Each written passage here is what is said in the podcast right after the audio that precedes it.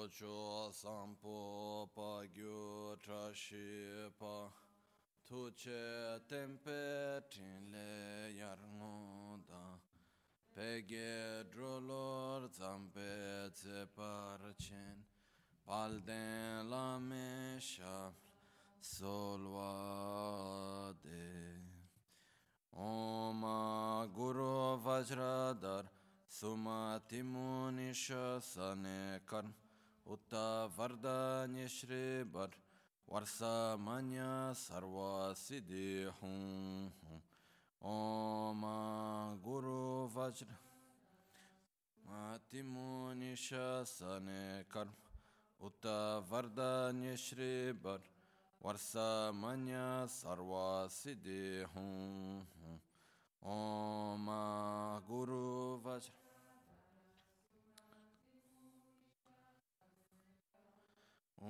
Vardanya Shri Bhadra Varsa Manya Sarva Siddhi Hum Om Guru Vajradhar Timunisha Sane Karm Utta Vardanya Shri Bhadra Manya Sarva Siddhi Hum Om Guru Vajradhar सुमातिमो निशासन कर उत वरद निश्रे बर वर्षा मन सर्वासी देहूँ ओ मा गुरु वज्र दर सुमातिमो निशासन कर उत वरद निश्रे बर सर्वासी देहूँ ओ वज्रधर सुमति मुनिशासने कर्म उत वरदान्य श्रीवर वर्षामन्य सर्वासिदे हूँ ओम गुरु वज्रधर सुमति मुनिशासने कर्म उत वरदान्य श्रीवर वर्षामन्य सर्वा Hum Pakyuke Kudan Dagi Lo Pakyuke Sundan Dagi Pakyuke Tudan Dagi Ye Tenyerme Chintu Ma kyuke kudan dagi lo, ma kyuke sundan dagi nga, ma kyuke tukdan dagi yi, ten yerme çintu cingi lo. Saşı böge çuşu medo çan, rirab lingşi nide gembadi, Sangye Shindu Mikde Uwargi Drogu Namda Shingla Chuparashu. Yedam Guru Ratna mandra Kam Niryatayami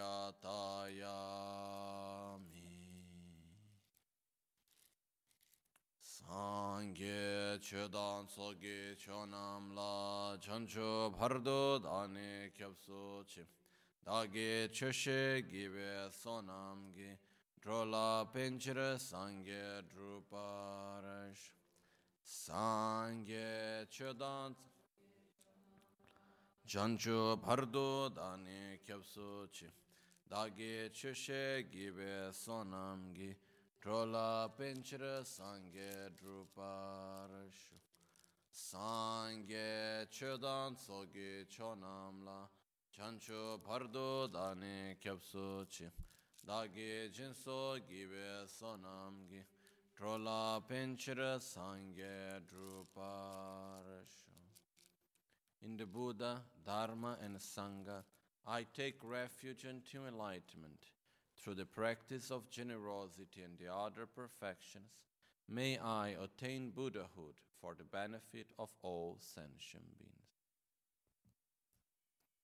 Good morning. So today it's a very special day for different reasons. One of them is that the day of today is the day of Lama Tsongkhapa. Today is the 25th day of the 10th Tibetan month. And uh, this means that today it is actually the, the day of the paranirvana or the death of Lama Tsongkhapa when he passed away. And uh, it's a very important day. So I would like just first to make some short introduction about Lama Tsongkhapa. And then after that, we would go to some introduction about the teachings that we are going to be following these next days. Okay. Okay. So,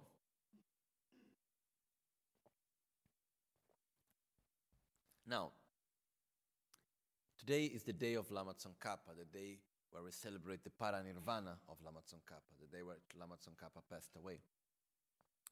And uh, no, very often we say, "Oh, Lama Tsongkhapa is so important to us. We have faith on him, and uh, we request his blessings and everything else." And uh, but one question that I have made to myself sometimes, I remember once, who made me to make this question was one of my teachers, Geshe Tupte Rinchen. We were once in the monastery, and uh, we were going to receive some teachings somewhere. I don't remember exactly what was the occasion really. Anyhow, we were in a car, was a type of a jeep, you know. The name of this jeep was the Tata Sumo. They had in India this type of jeep, and uh, we would be quite many on this car. And in this case, there was him, and they were all full of lamas in the car. The driver, and then we were all lamas. Like I think there were six of us at least. And uh, when he was in the car, I was maybe the youngest one there. There were many other lamas much older than me with much more knowledge and so on. And then at a certain point he asked, Oh, well, what's the meaning of being Gelupa? You know, what, is there, what are the special qualities of the Gelupa? What are the special qualities of Lama Tsongkhapa, really? And no one knew exactly the answer. You know? So, what that made very clear to me, he knew the answer and he explained, he gave the answer to us later, but what that made very clear to me is the fact that often we follow something, we follow someone simply because someone has taught us such. It's not because we really deeply understand the differences and the benefits and so on. I have asked many times, you know, to monks and geshes, why do you follow Lama Tsongkhapa and not Guru Rinpoche, for example? Or why do you prefer to follow the Sakya Pandita instead of or Marpa? Why? And most of the times, there is not a very clear answer. Most of the times, it's not because I have understood each and every one and I have seen the differences and I think because of this or that. It's not because of that. Most of the times, it's because we create a strong connection with a teacher and he follows a tradition and we simply follow that same tradition, which is okay. I'm not saying that it's, it's not fine. But in my way of thinking, I believe that it's possible to go a bit beyond that. Because the danger of acting in this way is that after some time we say, oh, Lama Tsongkhapa is the best. Why? Oh, because he's the best. And we really don't know. Or we say Guru Rinpoche is the best. Why? Because, oh, because he's Guru Rinpoche, you know. And uh, all the others, no, no, that's nothing. You know, and I've seen a lot of that within the Tibetan community itself. And uh, I personally, that was not, that's not the way how I was educated, and that's not the way how I, was, how I was taught, and I don't believe in that way. So, in the moment that we really start to learn and to understand the real qualities of each master, we start to respect them correctly. Okay. And uh, when we see someone, for example, I have one of my teachers in Tibet, which is the abbot of Tashi Lhunpo Monastery, Kachen Losang Punso Rinpoche. Um, whenever he talks about Lama Tsongkhapa, like, uh, for example, in, I don't know, many texts that I received teachings from him, and in the end of the text saying, oh, this text was written in accordance to the teachings of Lama Tsongkhapa, or some text written by him, or whenever he's talking about the greatness of Lama Tsongkhapa, he starts crying. But crying like a small child, you know, not being able to talk even. And he's like 80 years old, and if you know Tibetans, you know that it's quite difficult to get a Tibetan crying. It's not something, they're not Brazilians, okay? So if we were like us Brazilian, it's nothing so special that we are crying because that's quite common for us. But we get very easily emotional. But that's not what happens with Tibetans. So, to get an old monk, which is quite tough also, it's not like, oh, uh, how to say, easily emotional, uh, the other way around. So, to cry means there is something really strong there. So, whenever my teacher he talks about Lama Tsongkhapa, he cries. Why? Because he really understands deeply the meaning of his teachings and he feels so deeply the kindness. How kind Lama Tsongkhapa has been to him. He feels so much gratitude and he cries out of gratitude. Why? Because he really knows the meaning of the teaching. So, what is there? Why do we respect so much Lama Tsongkhapa? What is there so special? The first reason why we respect Lama Tsongkhapa is because in our lineage, he's the father of our lineage. You know, of the Gelupa lineage, the teachings that we receive have come from one master to another, to another, and goes to Lama Tsongkhapa. Lama Tsongkhapa himself had so many teachers from all different traditions. For example, this last time in Tibet, I was receiving teachings about the six yogas of Naropa. And the teachings, they come exactly from the lineage of Marpa and Milarepa and so on. So it's not that us in the Gelupa tradition, oh, we have nothing to do with all the other lineages, etc. It's not that. Lama Tsongkhapa himself, all his teachers were Nyingma, Kagyu, and Sakya. Okay? So we have all of that in our lineage also. So why is there a Gelupa lineage? Why does it exist? Lama Tsongkhapa, since he was very small, he had a very, very strong connection with the Dharma. So he started teaching when he was three years old.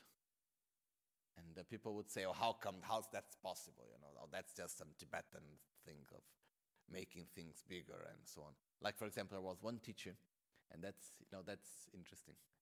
And uh, in, the biography about this master, he was a master living in India. In the biography written in Tibetan, it said that he lived for 900 years. In the biography written in India, it says that he lived for 90 years. Most probably the Tibetans, they added one zero and they simply kept it. So, what happens is that sometimes we may say, oh, Tibetans, they like exaggerating and doing things like this. It's part, little bit of the culture. So, but when we look to Lama Tsongkhapa's biography, his autobiography, I don't think at any point he was exaggerating in anything. And you know, if you really think, it's how many cases we have seen in history of people that they were like genius type, and then since they were very small, they were very special in what they would do. If we take Mozart, for instance, or I was reading a book on uh, the history of mathematics, and I forgot the name already, but there was this French mathematician, and he st- when he was three years old, he would correct the accounting of his father's shop. You know, so if there was a mathematician correcting the accountings of his father's shop when he was three, why can't Lama Tsongkhapa be giving teachings when he was three? You know. I think there is no reason why that cannot be possible. But the point was that Lama Tsongkhapa had this very, very strong imprint and instinct within the Dharma. And he tells in his autobiography that when he was three years old and he was giving teachings, people would put him into high thrones and give a lot of respect and so on. And he would feel like, oh, there is no point at all in being so respected and receiving so much, uh, how to say, recognition and offerings and all of this. This is all an illusion of happiness. Happiness is not on that. No? So, since he was three years old, he was already abandoning the eight mundane dharmas, which is one of the most difficult things to do. It, that was spontaneous on him. But at the same time that Lama Tsongkhapa had such a strong connection, he was very humble and he went around looking for teachers all the time. So he had more than 100 gurus from all different forms of traditions. When he was 12, he was already doing self initiation of Heruka, something that nowadays, maybe monks after 50 years in the monastery, maybe they know how to do that, you know. So, and that was not common at his time either. So he was, he had really this very, very strong connection in his practice. And uh, one of the very special things of Lama Tsongkhapa for me personally was that he was never following things simply because they were said to him. He followed very well one of the teachings of Buddha, in which says, Do not believe in me, do not follow me only because I said. You need to analyze just as you do with gold that you need to burn, you need to cut in order to see if the gold is real or not. You need to do the same to see if the teachings are true or not. And once you see they are true, then you put them into practice. In other words, do not be blind fated. Do not follow simply because it was said. Understand before you follow things. No. And uh, this is something that Lama Tsongkhapa did very clearly. And uh, at his time, there were many traditions, great masters, a lot of realized masters, and so on. But the way how things were taught, there was quite a lot of confusion. For example, there was a strong confusion between the monastic path and the Vajrayana path. There were people that were saying, oh, if you follow the monastic path, you cannot practice Vajrayana, you cannot practice Tantra. And at the same time, there were the Tantra practitioners were saying, oh, you don't need to follow this path of self liberation, which is the Pratimoksha, which is manifested mainly through the monastic path. You don't need to do that. You just need to practice Tantra. And the others would say, oh, you only need to follow the monastic path. Tantra that doesn't exist, it's not Buddhist. There was a lot of confusion, for example, within that. So, uh, also regarding the correct view of reality, emptiness, shunyata, there were many different points of view that were not really being, they were, they were, they were not coherent between them. So Lama Tsongkhapa, he went out to check and he wanted to know how, what's the truth? Where is the actual truth? And he had many teachers. Something that happened quite commonly at his life were that many of his main teachers later became his disciples. Even the prayer that we did just when we started this morning, when we did the Mimet Sewe Terche Chenrezi, Trime Kimbe Jambelian Dubu Malo Jumse Sangwedan, Kanche Kebe Tsongkapa Losan Trabe Shabla Sowatem. This prayer was written originally by Lama Tsongkhapa himself, but he never wrote a prayer making a praise to himself, that's for sure. What happened is that he made a prayer as a praise to Jetsun Rendawa, which was one of his main gurus. And he offered this prayer to Jetsun Rendawa. And when Jetsun Rendawa received this prayer from him, he said, I am not the one to receive such praise. You are the one. So he rewrote the same prayer, changing the name, and he offered it back to Lama Tsongkhapa, saying, You are the one worth of the such prayers, praise. So, and then they received teachings also from each other. This was later. So the main guru of Lama Tsongkhapa later in his life was actually the emanation of Manjushri himself. At a certain point, Lama Tsongkhapa had a vision of the Buddha of wisdom, Manjushri. And when he had this vision, he was not like right away saying, Oh, yes, that's Manjushri. First, he had the vision, and there are different types of vision which is possible to have. He had the most clear one, which is the one in which we see, like, same as we look at each other, he had a vision of Lamat, of Manjushri, the Buddha of wisdom. But he was not believing in it right away. He said, okay, it can be just some type of spirit manifesting to try to take me out of my path. It can be a simply emanation of my own mind. You know, maybe I just got a little bit cuckoo and I'm just seeing things, no? Who knows? So, first thing, he said, okay, let's check if this is just some type of spirit. So, what he did is that he made questions to this emanation that he was looking at, and uh, very deep and difficult questions regarding Dharma, and uh, the answers came out perfectly. So he said, Oh, it cannot be just some stupid type of spirit, you know. For sure, it's a realized being. So it's not just um, some spirit. But still, it can be an emanation of my mind because I knew the answer for these questions, no? So, how can I know that it's, not, it's or it's not an emanation of my mind? Then he said, Oh, I will make questions to which I don't know the answer. And for me, this is already so wonderful to be able to make questions that we don't know the answer. You know, making questions is so important in our life. knowing how to make the right question. It's something that is as important as finding the answer. When we don't make questions, we do not create the space for, in order to find the answer. I myself, I had experience some time ago. I had a question regarding the correct view of reality, and I couldn't find the answer, and I kept looking for it for at least two years. And uh, I asked my teacher in Tibet, and he told me, Oh, one day you will get the point. He didn't tell me anything. Oh, yes, yes, one day you will understand.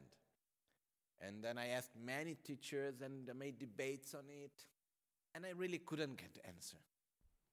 Then one day I was receiving teachings in Tibet following one text of Lama Tsongkhapa, which is the Uma Gongpa Rabsel, which is uh, uh, making the clear exposition on the middle way and uh, by Tsongkhapa. And there was one point there in which it simply became so clear. And I understood that the point was not that I was, I was not finding the answer, I was making the wrong question. And sometimes we don't find the answer simply because our question is wrong. You know? So to have the right question, it's so important. And it's not simple always. So for me already to have for Lama Tsongkhapa that he had such questions, you know, it already meant a lot, means a lot for me. Because very often we are so overwhelmed by the information we have, and we don't have space to elaborate it and to know what I don't know.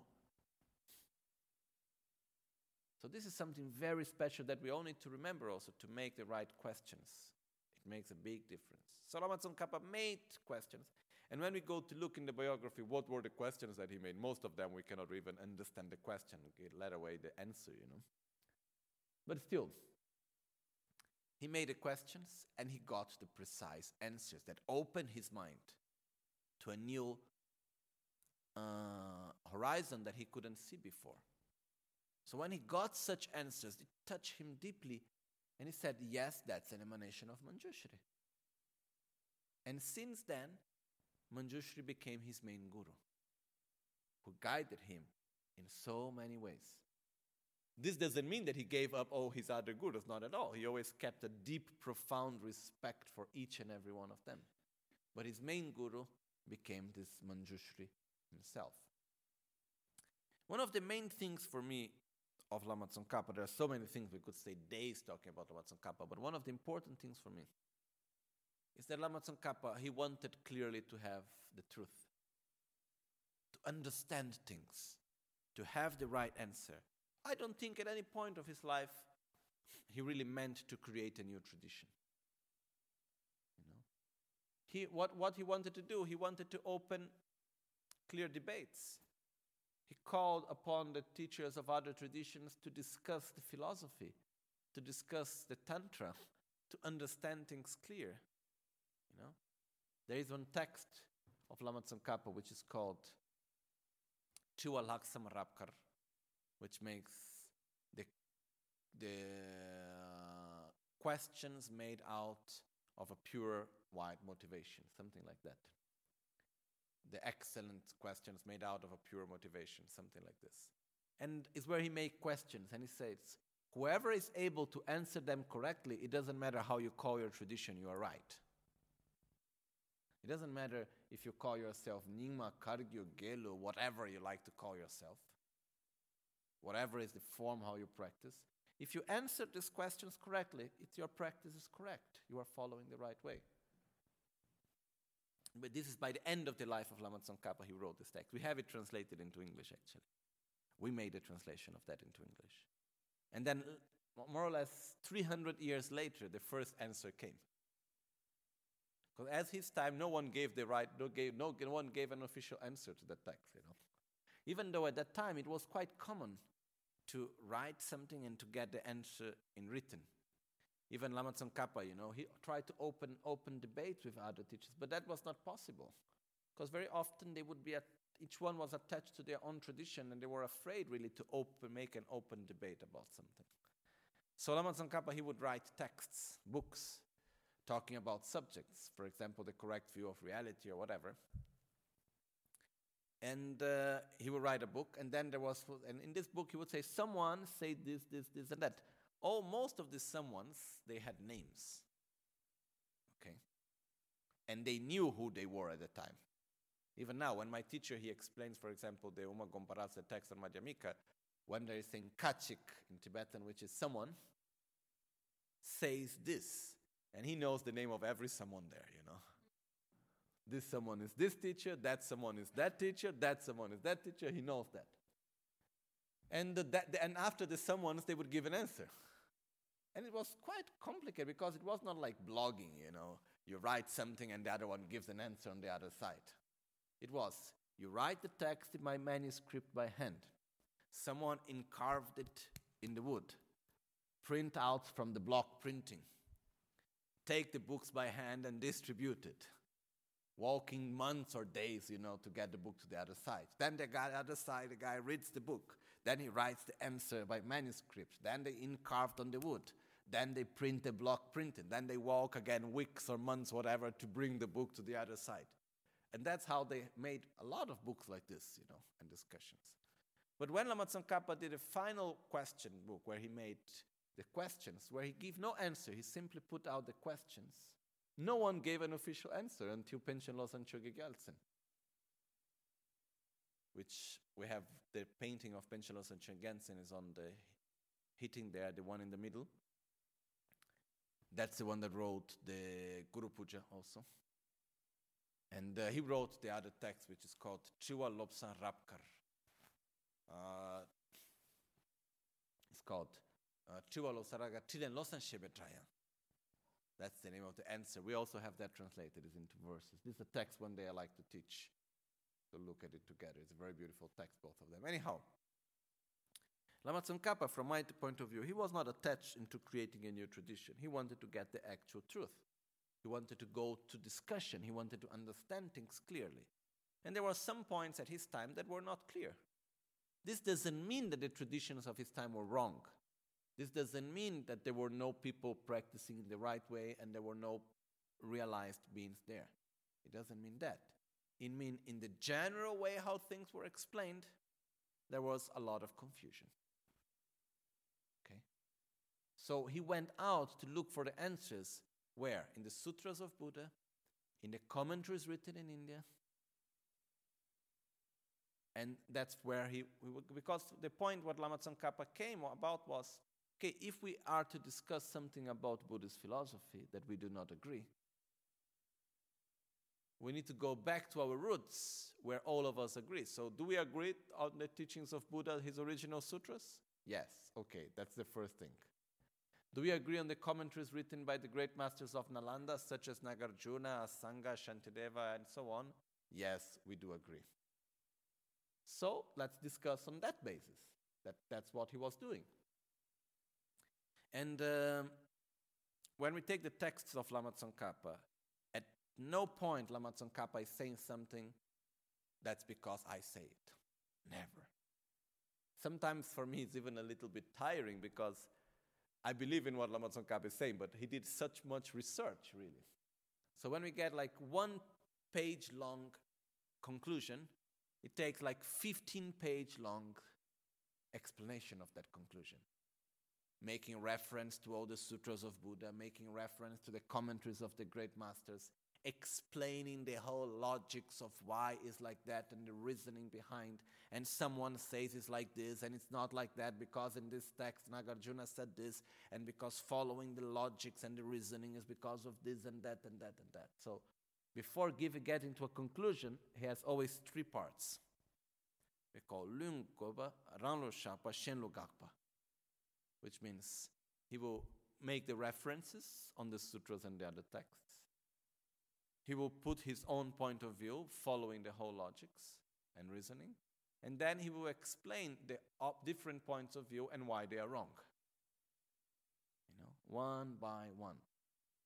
And uh, the point was that even though Lama Tsongkhapa was not intending, by, from my point of view, to create a new tradition, he had no choice because most of the other traditions, no one wanted to change their own point of view that was existing at his time. Even though many masters, the most important masters, have a very bad memory with names, but important masters from the Sakya and from the Kagyu tradition, especially also from the Nyingma tradition, by the end of their lives and by the end of Lama Tsongkhapa, they wrote in some of the texts they wrote, they've written praises to Lama Tsongkhapa, saying he was correct in different things. So, most of all, what are the important points on Lama Tsongkhapa's teachings? Uh, for me, the most important aspect is that he put into practice the fact that Buddha said, Do not follow me simply because I said. Understand what I say before you follow it, analyze it. But sincerely, I don't have the means to analyze Buddha's teachings, you know. If we take the sutras, they are so complicated, there are so many. It's quite difficult really to analyze it. If we take the commentaries written in India by the great masters, also that's very difficult really. And I take a text written by Nagarjuna, try to analyze it. We break our my head, you know, it's like it's too difficult. And uh, it's like one time I wanted to study one text written by one great master, anyhow, and then my teacher said, "Oh, your your teeth are not strong enough to bite it." Okay, which means we are not ready for some st- things, you know. So if you take a text of Asanga, I don't know, take the ornament of clear realization, the Abhisamaya Alankara. I have memorized it. I have read it many times. I cannot understand a word of it.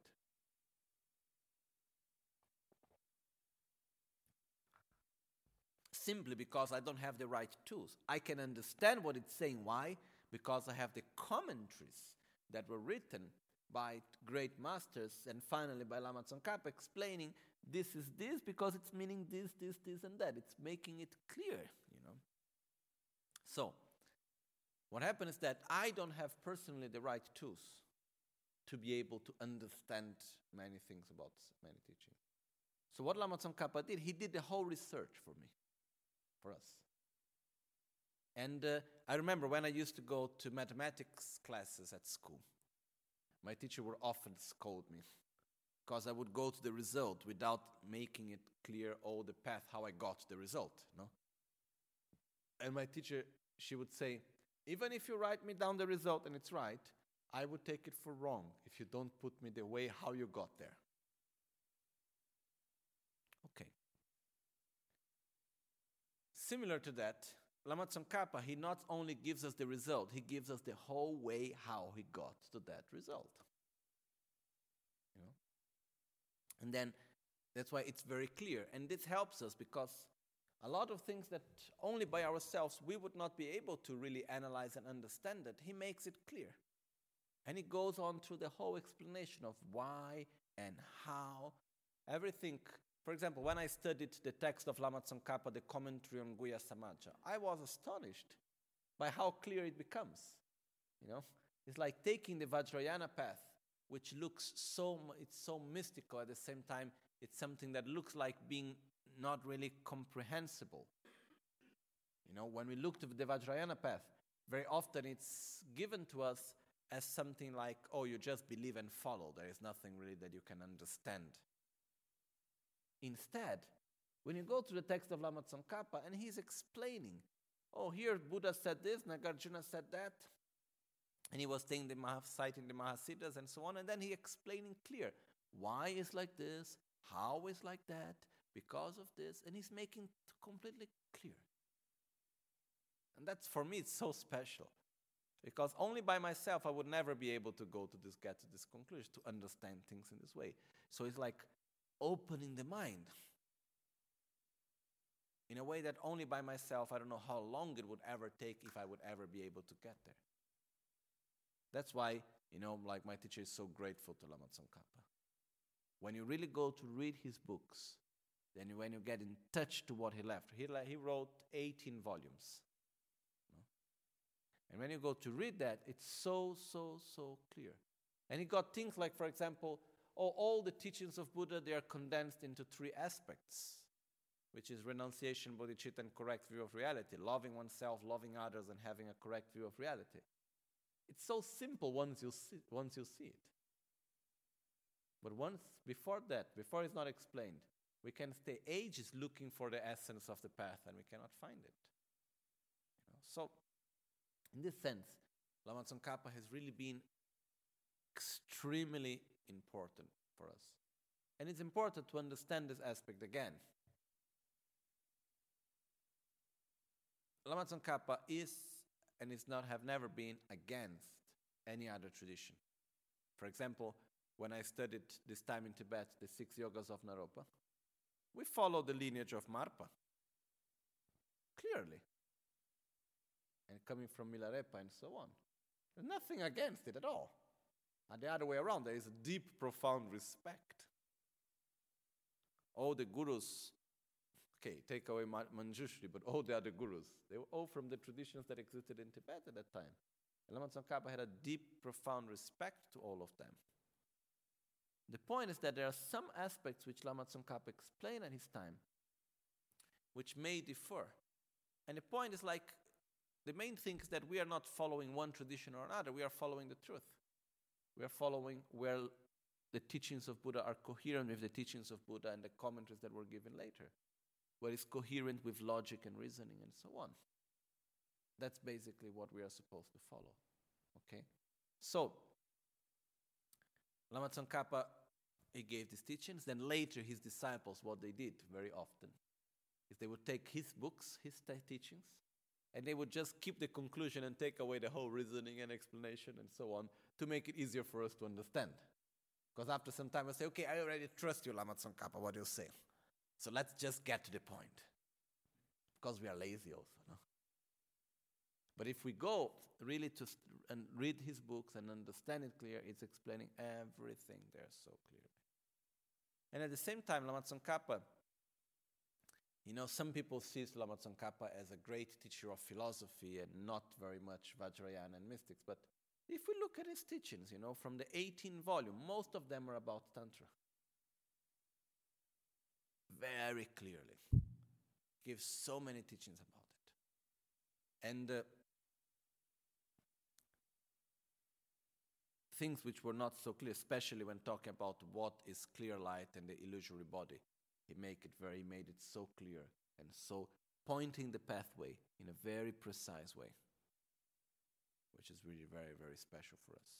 Many things that we nowadays take for granted in the teachings, you know, at the time of Lama Tsongkhapa were not at all for granted. Okay. So that's why we are so grateful, and especially when we go to look at the correct view of reality. There are many things of how to meditate on emptiness and so on, which Lama Tsongkhapa made very clear, and uh, of which I'm so grateful also for all of us. It's so, so important, okay? The question was made why we celebrate the paranirvana or the death of Lama Tsongkhapa and not his birth. Many reasons for that. One of the reasons is because that's the day when actually Lama Tsongkhapa reached enlightenment. Because according to the Vajrayana path, in order to reach enlightenment, we must realize the deepest nature of ourselves within the very subtle mind. And in order to do that, we must be in a very, very subtle level of consciousness. And uh, the best moment for that is death. So death is not seeing something negative. It's not like we are celebrating that Lama Tsongkhapa died. It's not that not the point. We are first of all celebrating his life because when someone dies, it means that he has been there. So we celebrate everything that he has done and has given to us and so on. And this is for me something very important for us to learn also that when someone dies, that's the moment that we need to celebrate his life. Because why do we die? Because we are born, no? There is no other reason. And uh, in our culture, very often we see death as something very heavy and very negative. Instead, we need to see it as a moment of celebration of life itself. So, this is one aspect. The other aspect is that Lama Tsongkhapa, he chose to reach enlightenment at the moment of his death. Why? Because at his time, the, as I just said before, the Vajrayana path and the path of so called sutra or the path of the pratimoksha vows or the monastic path were seen as two different things, such as heat and cold, that could not coexist together.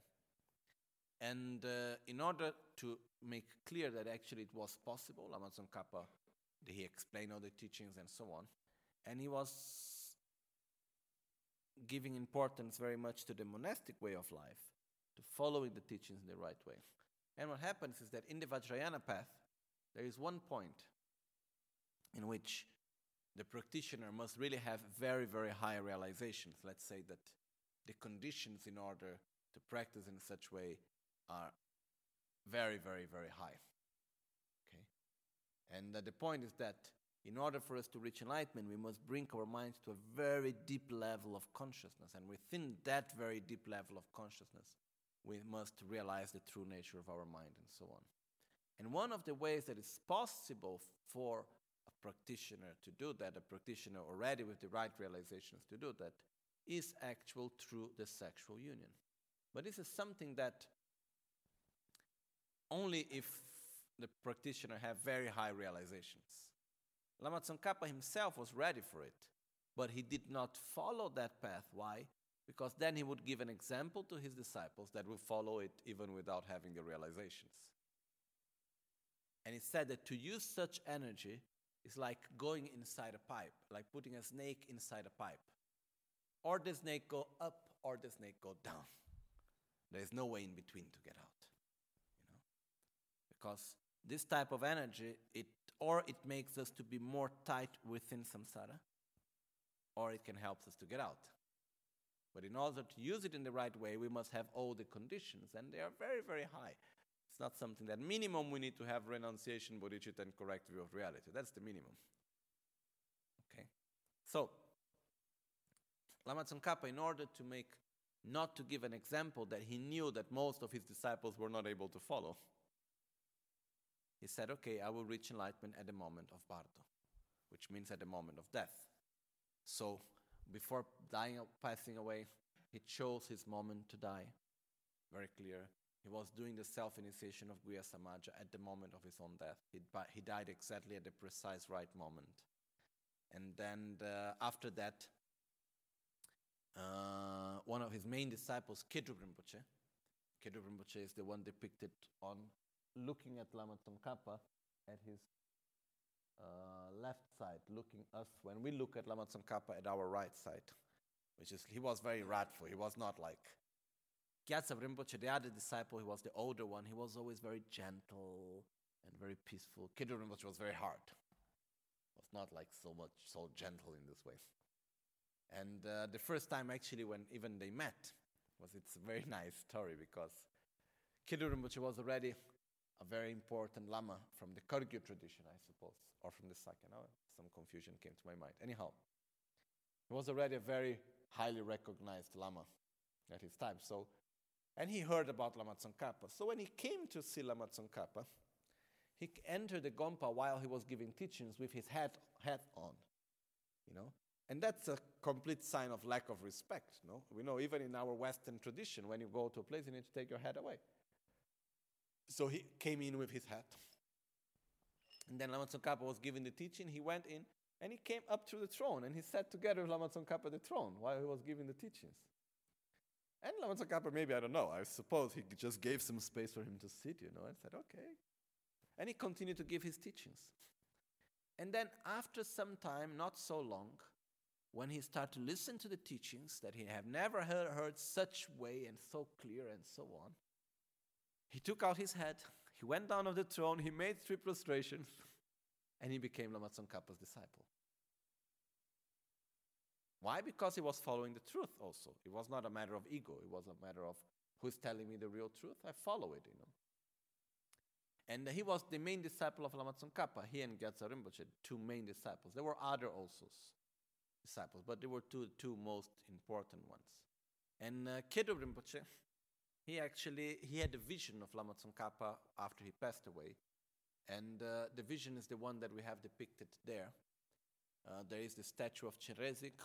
Above that, there are many small paintings, 15, which depicts the life of Lama Tsongkhapa. The whole biography, the whole life of Lama Tsongkhapa is depicted there. And above that, there is the five emanations of Lama Tsongkhapa, actually, okay? We have the one in the middle, is the one how we know Lama Tsongkhapa mostly. And then there were there is the one sitting on a throne, then there is the one on the lion, in the tiger, and in the elephant. Okay? And uh, the one in the tiger, we can see also there, there is a bigger painting of it, which is uh, where we have the, the Mahasiddhas. Then in the middle, there is this one on a tiger with a white beard and a sword. Okay? That's actually Lama Tsongkhapa as a Mahasiddha, which was one of the visions of Khedrub Rinpoche. So, these different visions were the, one of the signs of Lama Tsongkhapa having reached enlightenment at that moment, uh, at, at the Bardo, at the moment of his death. Anyhow, the most important thing is that there are many different ways of seeing Lama Tsongkhapa as an emanation of Manjushri and many, many different, how to say, beautiful and mystical ways of seeing. The point for me is that above all of that, he gives us a clear path to follow. And that's for me the most important thing. That's why I believe it's extremely important for anyone who is able to, to read his teachings. Slowly, slowly, they are being gradually translated. So, whatever we can read then, and we can slowly understand, but we can also do that to the commentaries that we have. No? But when, if we're able to follow Excel, his original text, it's also something very important. For me, at least, it opened my mind. It was very special whenever I could do that. Mm, yes. Not all of them, but most of them are actually quite difficult texts because we don't have the basis of a lot of things. No? So uh, there is one text which is available of English in English, which is the Great Exposition on the Gradual Path to Enlightenment, El Lamrim Chenmo. Uh, then I don't know what other texts really are available in English because I read them in Tibetan, so I never really went to look for them in English. But uh, I think there are some stuff that slowly, slowly is coming out in English. And it's important because then we start to see, we get in touch with it, you know, which is also something very important. So, on the other way, Lama Tsongkhapa is very important for us because he's the father of our lineage, which means there is a very strong connection and we get the teachings one after the other. He taught his disciples, that taught their disciples, that taught their disciples, that taught their disciples, and then we get them to us today. No. Lama Tsongkhapa, one other interesting thing is that he was not in favor of the system of, uh, how to say, of reincarnation. Not that he was against reincarnation, that's not the point. He, he, he said he was in the favor of, uh, how to say in English, meritocracy, which means in the point that he said, who is the one to be followed? The one that have the qualities and develop them and manifest them. So that's why he said there will be no recognition of my reincarnation. There will not be a second Lama Tsongkhapa, which doesn't mean that he said he said to be in Shambhala and Tushita, mostly, in a pure land. But he said there will be no the recognition of my reincarnation. There will be the, uh, what we called the Ganden Tripa, which means the holder of the throne of Ganden, which is someone that will follow a whole process of path and practice and knowledge and will show that he has the ability to continue to, to maintain the teachings and so on. So Lama Tsongkhapa, he had a very clear vision of, okay, there is reincarnation, we can recognize reincarnation, but we need to respect, and the lineage must be based on qualities of those that are teaching, and not on a title given by because someone is recognized as a recognition of someone. Okay? And uh, this was one of the aspects of Lama Tsongkhapa's teachings. That's why also, until today, there is no the reincarnation of Lama Tsongkhapa. In the monastery, there was the reincarnation of the mother of Lama Tsongkhapa, someone was recognized. but there was no reincarnation of Lama Tsongkhapa himself because basically he made it very clear that he would, there would be no recognition of his reincarnation. He said, I will be present in the, in the aspect of the next gurus, the disciple of the disciples and the teacher of the teachers. That's how it, it should be transmitted. Okay? So, this is something which uh, was very important also because if we look through history in Tibet, sadly, it happened sometimes, often, it depends, that the process of, of reincarnation was being manipulated also, you know, not always used in the right way. So he didn't want all of that. He simply said, what we need to follow is the ones that shows that they practice correctly, that they have the right knowledge, that they can teach in the right way, that they are a good example in their practice and morality, and so on and so on. That's the one that should be the example, and that's the one that we should follow. Just one last thing is that because I, I started to say in Italian, then I didn't say that I will complete later in Italian also. Uh, which is interesting is because, anyhow, Lama Tsongkhapa is very, very important for us. And uh, it's important in the same, one of the things that he taught us, of many, is to follow the truth. Not to follow something because of one tradition or another, but to follow whatever we see that is actually the right way, the truth. And there has been for a long time a discussion about when Buddha was born. Okay? And uh, according to the Tibetan astrology, Buddha was born 2,800 years ago, not 2,500 years ago. And when I was in Tibet some years ago, I was studying some astrology, and I, when I did the system in the computer where we can make all the calendars, they said, "Oh yes, now we can calculate exactly when Buddha was born." And I was saying to myself, "What difference does it make?" Okay, the important thing is that if Buddha was born 2,500 years ago, 2,800 years ago, for me personally, it doesn't make much difference. But they were really saying, oh, it's very important. Why? Because Buddha was born in the day, according to the, the sutras, talking about his, his birth, it was said that Buddha was born in the 15th day, which is the full moon, of the month of the constellation of Vesak, of uh, and uh, where actually the moon was on Vesak at that day also. And at that same day, there was a solar eclipse. Okay? So when we make the astrological, astronomical calculations going backwards, and we find the, the day where there was a solar eclipse, where the full moon was at the constellation of Vesaka, we go back 2,800 years. There is no this combination before that basically. Okay? Then we were saying why and how and so on. And just now, some months ago, some weeks ago, I don't know, they were making excavations in Lumbini. And they found out there were some structures and so on, which were basically the place where Buddha was born and things that were prepared for the birth of Buddha that are 2,800 years old not 2,500 years old as it was expected to be. So now there is some articles in newspaper around saying, oh, Buddha was born 2,800 years ago and not 2,500 years. Personally, I don't think it matters much for me in the sense it won't make t- Buddha's teachings more valuable or less valuable or make any change on that.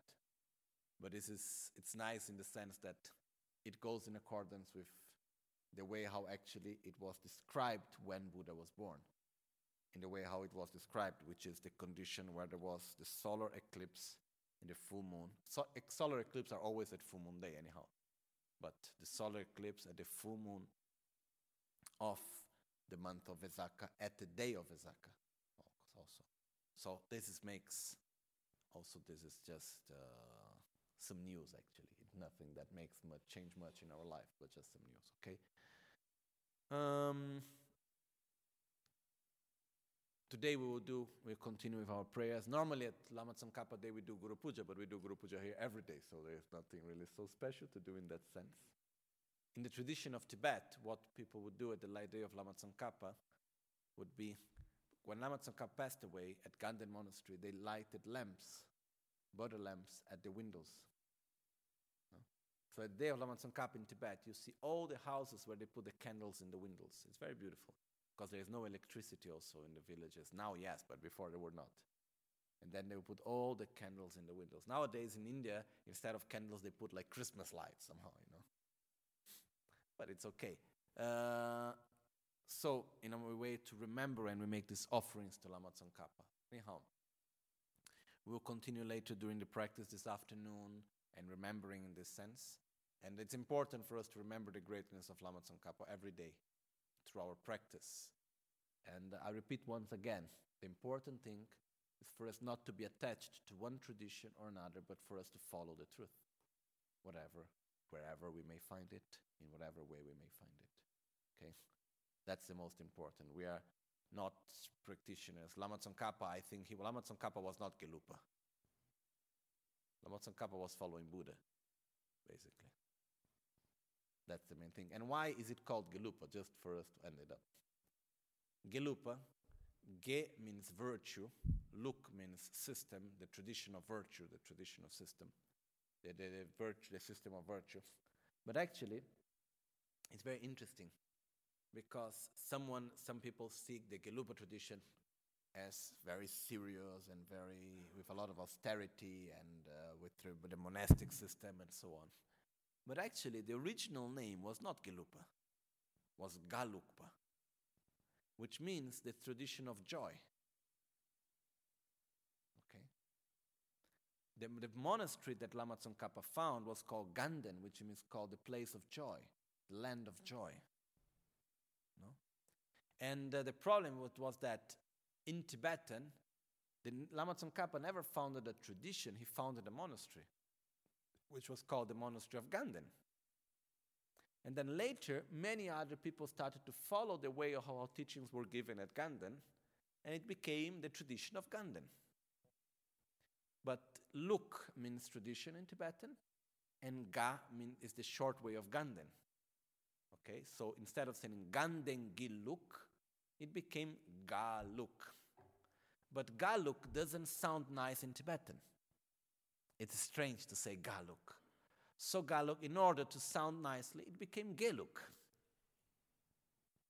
Okay? There are many things like this in Tibetan. In Tibetan, there are many things which, for example, when we say the practice of taking, giving and taking, the tonglen, the right way of saying it as its practice is lentong, which is taking and giving. But if you say Lentong in Tibetan, it looks like Chinese. It doesn't look like it doesn't sound like Tibetan. That's why it became Tonglen. You practice Lentong, but you say Tonglen because it sounds nicely. Okay? There are many things like that. Like in Tibetan, when you name body, speech, mind, quality, and action, that's the right order. But when you say in Tibetan, you say body, speech, mind, action, and quality. Very often. Why? Because it sounds more nicely. There are many things. In Tibetan, it's called Debjurgiwantu in Tibetan. You say in a way because of the way how this sounds, how it sounds. So, Geluk comes from Galuk. Galuk comes from Ganden Giluk, which is the system of the monastery of Ganden, which actually, so the original name of the Gelupa is not the tradition of the virtue, which is also very beautiful, but is the tradition of joy which is also very important meaning. And the name of Lama Tsongkhapa's monastery was the land of joy, which is Tushita. So, this is just to say why we are called Geluk in the sense, and Galuk and so on. And one important thing also, which I believe, just to make one more point clear, is that in the Buddhist tradition, the only true, uh, how do you say in English, uh, hierarchy hierarchy that exists is the relation between guru and disciple. That's the only true hierarchy that exists is the guru disciple relationship. Then we have institutional hierarchies, which is something different. But in our path, that's the only one. And uh, that's why I say that Lama Tsongkhapa, he was not Gelupa. He didn't create an institution and made rules for that institution and blah, blah, blah, blah, blah. Basically, he followed the truth.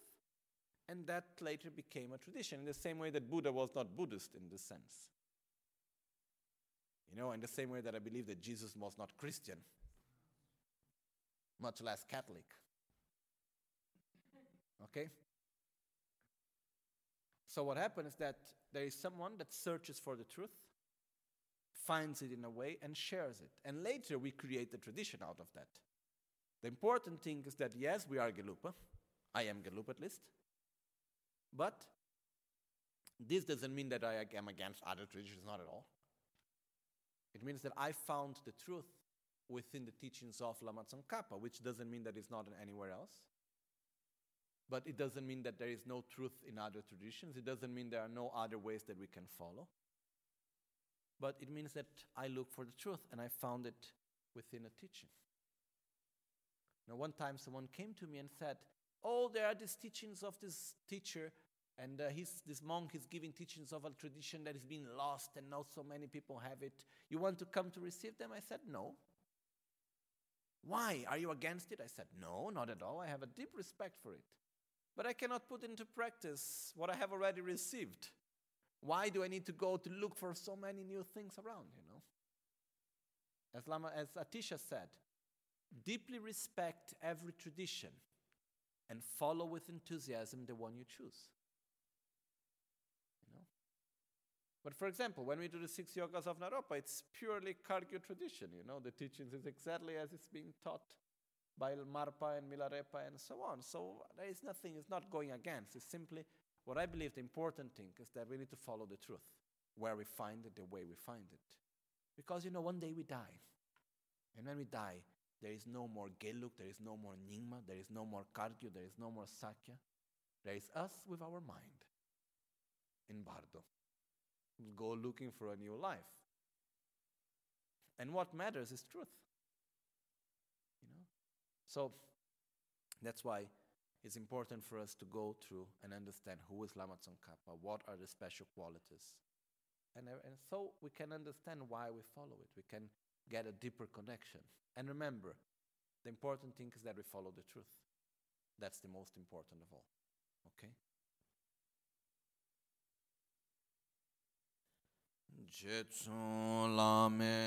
Kutse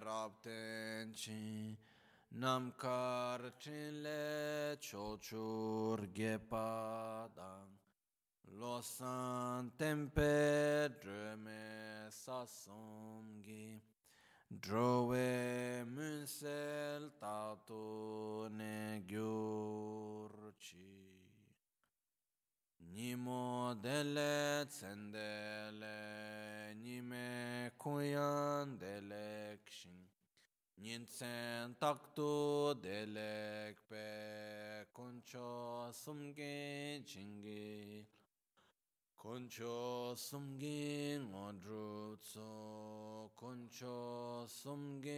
trashisho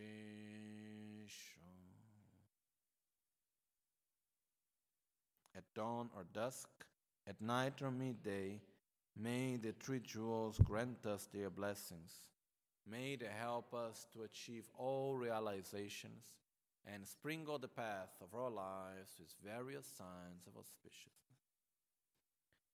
Mi me tserwe ter chen chen res di me kempe wampo jampelia